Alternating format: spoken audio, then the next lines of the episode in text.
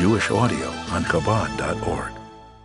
Hilchoi Shchita Perek Aleph tells us the foundational rules of Shchita. First of all, beginning with that it's a positive commandment that if a person is going to have meat, whether it is from a domesticated animal, whether it is from a chaya, from a non-domesticated animal, whether it's fowl, all of them midoiraisa need to be geshacht, and you have to do the act of Shchita in order for you to be matter the meat to be eaten. Obviously, as we learned in the previous series, even after Shchita, you can't just eat the meat; you have to deal with the dam. But we're focusing on Shchita where is shechita not needed? It's not needed by fish. It's not needed by grasshoppers.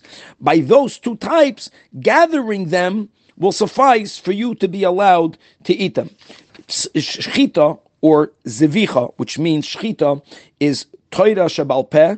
It's alluded to in Torah Shabachsav. It's amazing. There's a pasuk in Parshas Re'eh where Hashem tells us that we should shecht the way I commanded you. This is what God tells Moshe Rabbeinu. Nowhere in the Torah is there anything written about shechita. That's one of the sources in the Torah Shabbat that there is a Torah Shabal Peh. We begin now with the place that has to be slaughtered. It's the it's the tzavar.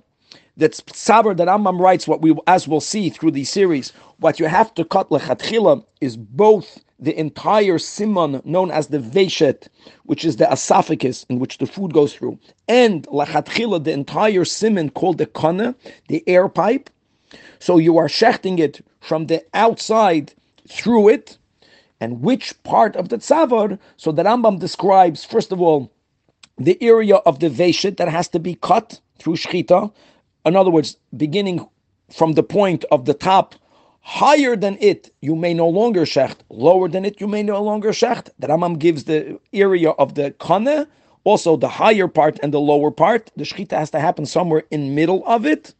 Ideally, you should shecht in the center of the neck and not from the sides. But if you shechted within that area, even though you went from the side, as long as you again you you aimed to cut both of the semanim, then the shechita will be kosher. The Rambam writes that bidi yavid by a behema and by a chaya, if you even only shechted the majority of both of the pipes, it's kosher. And by a bird, if you shechted the majority of either one of the kana or the veshet, then it will also be a kosher shchita. The Rambam speaks about the knife, how the knife has to be without any nicks.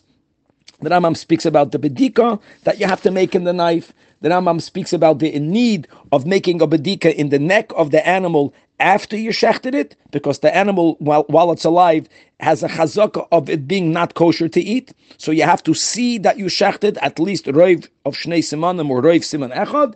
And then the idea of checking the knife after the shechita, there, since the knife began with a cheskas kashrus, if you didn't shecht it under certain circumstances, then you can rely that the knife indeed was kosher.